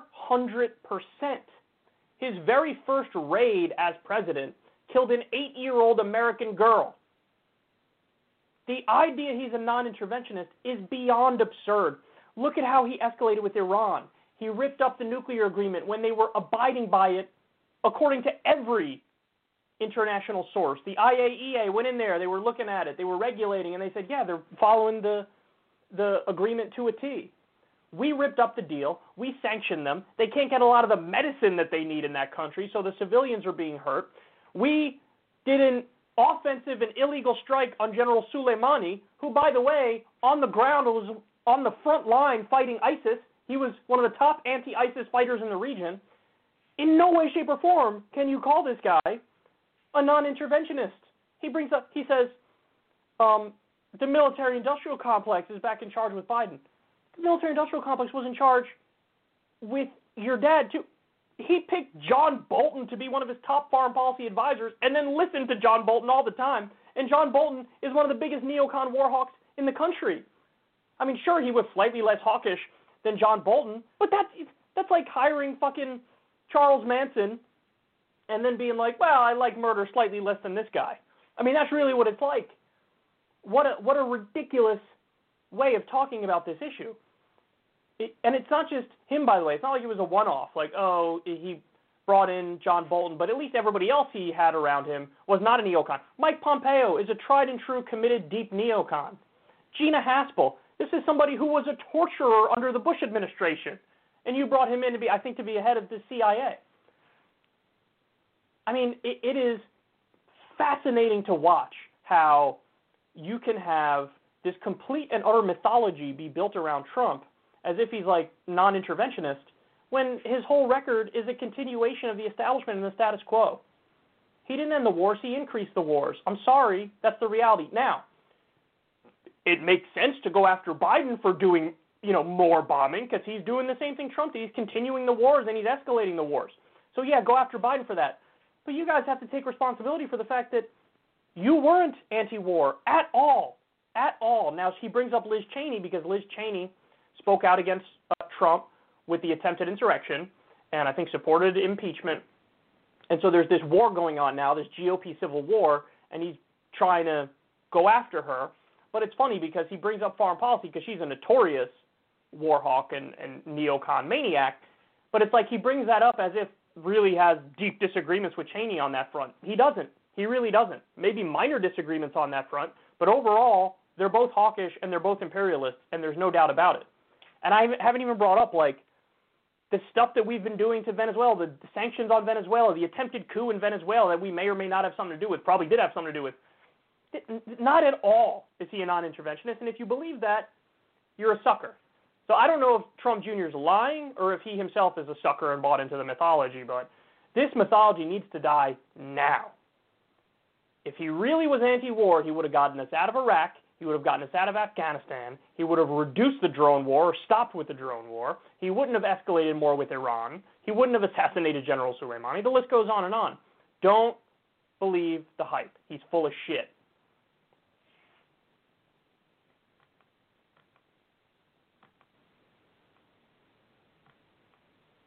Okay. Now we move on to Ben Shapiro, Squeaky Benjamin.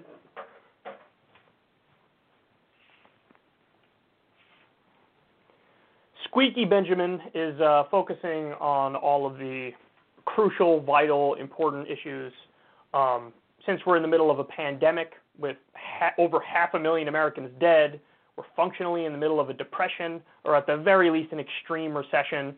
I read a fact uh, the other day that um, about a year ago there was a moment where over 50% of the American people didn't have a job. Like the actual unemployment rate was over 50%.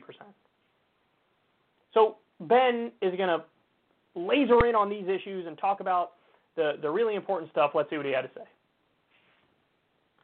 People have asked me about this all the time. Do you use transgender pronouns? Do you use oh. what they call preferred pronouns, which is not preferred, right? It's, it's I require you to use it. It's mandatory pronouns, right? Is it because they're not preferred, right? You don't make the preference, and if you require somebody else to use it, right? I have a preference to do X. I, if I have a preference that you do X, that is a mandate. That, that, that is now a requirement upon you. And that, that is the lie about the term preferred pronoun. And it's not that I prefer that you use this pronoun. It's if you don't use this pronoun, you're a discriminatory tool bag. It's a requirement that I do something. And, and all of this is euphemistic garbage in any case the basic idea here, people have asked about using these sorts of pronouns, and here's what I've said. If I'm at dinner with a transgender person, I'll call them whatever they want. I don't care, because that's just being polite. But when I discuss, this is my basic rule, when I discuss people in general, you know, when I'm speaking about them on a broad level, when I'm speaking about politics, I refuse to use pronouns that do not apply to the biological sex. I will not do that because words have meaning. I'm not just going to not use words that have meaning on the basis that somebody's feelings might be hurt. Because guess what? That is public policy, and that is politics, and that is reality. Sometimes the facts don't jive with your feelings. He's so smug, it's amazing. The facts don't jive with your feelings sometimes. Talk to me about climate change. What are your thoughts on climate change? Tell me how oh so pro science you are when talking about that issue. Tell me about um, tell me about Reaganomics, trickle down economics. Got anything to say about that? because you know I know what they say, all these guys about how it doesn't. It's great for the economy and it doesn't lead to boom bust cycles and it doesn't increase the deficit and the debt massively. I don't know what you're talking about. Talk to me about that. Sometimes the facts don't jive with your feelings. You have plenty of beliefs, Ben, that are your feelings over the facts. I mean that's beyond obvious for anybody who's familiar with you know the range of your opinions. But anyway, I digress from that he says in this clip, like, okay, I will use the pronouns that you want if you're a trans person in private. We'll go have dinner, we'll, you know, talk it out, and if you were biologically male, born biologically male, but you become a trans woman and you want me to call you she, I will call you she. That's what he's saying. Okay, cool. But then he says, but I'm not going to use the, the proper pronouns pri- uh, publicly. Excuse me. So I'll say it in private, but I won't say it in public. I just I don't get that. Doesn't make sense to me. Why?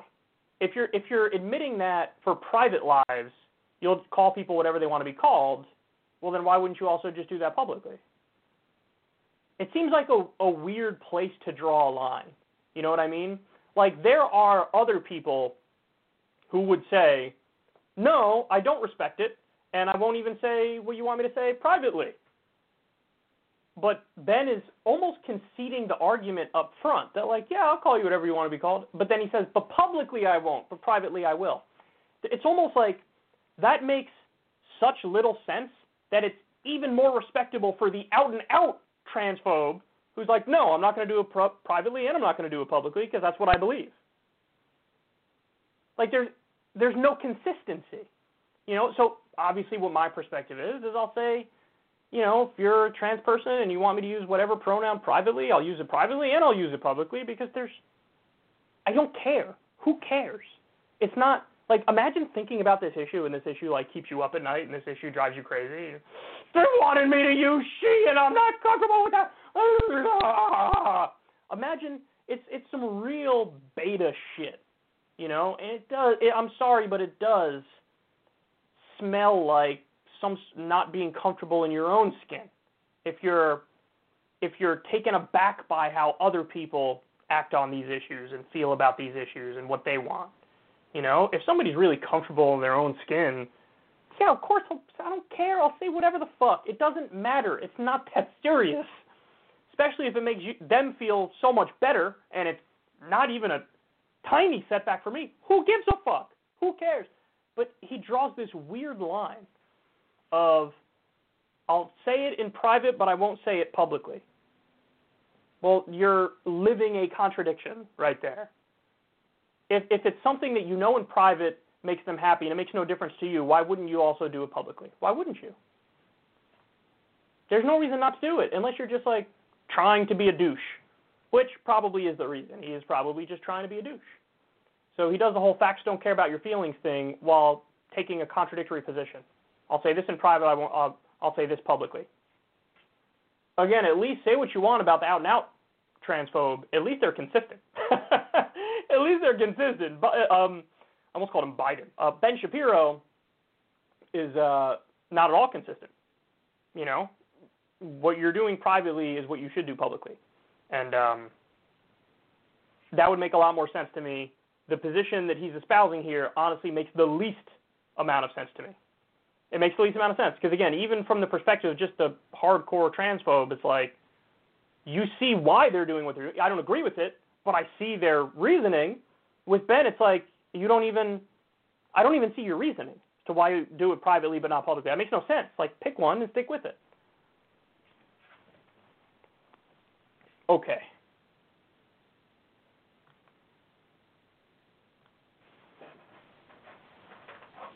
Okay, final story of the day, and y'all are going to love this one.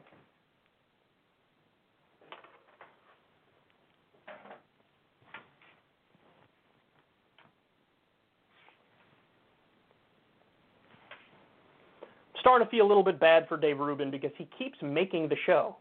You know, I don't. It's not like I'm looking for Dave Rubin stuff to talk about. It just keeps popping up on my radar, and I'm like, ah, I want to talk about this. I got to kind of talk about this, and I throw it in the show. I mean, what am I supposed to do? So, um, sorry, Dave. You've been my punching bag for quite a while now, but uh, it's not me. It's you, son. So uh, he spoke. I guess this is recently. This is from the great um, Twitter account, Dave Rubin Clips. He, uh, it's like a parody of Dave Rubin, of course, but they play his own words, which is parody enough. So he's talking here about the issue of gay marriage and tolerance, and what he says I actually find kind of sad, and I wanted to share it with you. So does it bother me? Like, would I would I ultimately hope that they would come to my line of thinking on this? Sure, but do I expect to sit down with a bishop and, and have him rip off the frock and be like, "Yay, I'm I'm for gay marriage"? Like, no, I don't. But I think there's other ways you can build bridges. Um, and it's sort of funny because you know when I have some of those people on, I get all the lefties uh, tweeting at me saying that I'm, I'm self-hating and these people hate me and all that. And it's like, well, not only do I not get hate from those guys, I get tolerance, but I'm not self-hating. And it's like, for the, I thought you guys are the tolerant ones, but you're telling me he's a bigot and I'm self-hating as we're talking about tolerance, right? And we're talking about agree to disagree. So. Yeah, I mean this clip. It, it really is just sad because he's talking about the issue of gay marriage. You know, he's asked like, "Hey, does it bother you when people who are like your kind of political allies are not in favor of you having the right to get married?" And his answer is basically like, "No, that doesn't bother me." And he's contesting the notion that that makes him a self-hater. But I mean, I really want you to stop and think about this in other contexts to see how beyond the pale it is. That's like you have a black guy who's married to a white woman or a black woman who's married to a white man or whatever and um, they have friends who are against interracial marriage and they're willing to sit down and talk about it but they don't budge. And they're like yeah i know you're interracially married but i don't believe in it. I think it's sinful. I think it's wrong. I think it shouldn't be done. Um, and yeah that's how i feel about it. Now in that context when somebody says, "Hey, is that really your friend? Like, really? You want to? This is your person right here. This is your. This is your buddy." When they literally think your very being and your existence and the thing that makes you you, a, a colossal part of what makes you you, they're totally judging it and they disagree with it and they look down their nose at you and they're super condescending about it. And they have a backwards, primitive, bigoted ideology, an intolerant ideology in that context, I think everybody sort of understands, like, yeah, that's kind of like that really is sort of beyond the pale, isn't it? This idea of, I don't even think black and white people should get married. For whatever reason, when it comes to gay marriage, I guess it's still new enough and fresh enough where people don't view it as that absurd. When you have somebody who, like Dave's friends with people who are like, I don't think you should be able to get married, buddy. I don't think you should have equal rights. I mean, okay if he wants to stay friends with them, but call it what it is. They are not being tolerant. They are being intolerant. They're being intolerant. That's what that is. And it's also a bigoted position. It, it, it is. It's a homophobic position. It is what it is. I mean, I you know, I want to be kind and I want to find a way to talk about it that makes sense, but really the definition fits. So what am I supposed to do? I'm I'm going to say what it is, and that's what it is. It's intolerant, it's bigoted, it's homophobic, they don't believe in equal rights for gay people, that's not just like a, oh, agree to disagree type thing. That's not an agree to disagree type thing. That's a, they're striking at the core of your being and what it means to be you. And so he's sort of bending over backwards to try to make it okay and pretend like they're the tolerant ones. Like, no, sorry, they're not the tolerant ones. They're intolerant if they're not for you having the right to get married. And the lefties who are sort of pointing at you and laughing, I mean, they have a point. They have a point. He's so willing to be a tool of the right and a conservative propagandist, and at this point, a Republican and Trumpist propagandist. He's so willing to do it that he will sit there with a smile on his face as people he's talking to believe he shouldn't even have equal rights and he should be relegated to second class citizenship. I just find that sad. I find that sad. You know, listen, I'm a big I'm I'm somebody who believes in dialogue. I believe in trying to convert people to your way of thinking. Um, I don't draw hard lines on stuff like this and say my way or the highway, but this is one of those issues where if you're not calling it what it is, intolerant, bigoted, homophobic, I mean, you're really cucking yourself in the saddest of ways, and it probably has a lot to do with money finances. And uh, so he'll sit there and yuck it up with people who literally think he should be a second class citizen and shouldn't have equal rights. Sorry, Dave, there are some views that truly are beyond the pale. Like if somebody's casually pro genocide, you know, can you sit there and be like, well, I'm I'm going to be tolerant of their view that genocide is is okay. I mean, hey, we could just agree to disagree on this, right? No, I, I have a feeling there are some things where he would draw a line but gay marriage is not one of them. And yeah, I mean, so what, how am I supposed to take away from that that you're not a self hater? When you think it's a valid opinion when somebody thinks, I think you should be a second class citizen and shouldn't have equal rights. It's just sad, man. It's just sad. Conservative propagandist, tool of the right, and never willing to stand up for himself and, and assert himself, even when it strikes at the core of his being and, and who he is. And I do genuinely find that just sad. And I think that when you think about this topic, from the perspective of imagine it was interracial marriage, I think everybody sort of gets it like, oh yeah, that's uh, that's really gross and beyond the pale, and you shouldn't. I mean, those people really are bigoted and need to adjust their worldview. Uh, you know, uh, people deserve second chances and time to evolve, and then when they evolve, good, it's all good. But if you're still telling, if you're telling your black friend, I don't think you should have the right to marry a white woman, and I don't agree with your marriage, I think it's sinful. I'm gonna call you racist. I'm, I have no choice. Like that's that's bigoted for sure, absolutely. So it's bigoted and it's homophobic when it's against gay people, but he's not. He doesn't want to accept that reality, and he doesn't want to understand the consequences of that belief and that approach, and it's just sad. All right, guys, I'm done, baby. I love y'all. I will talk to you soon. Everybody have a great rest of your day. Peace.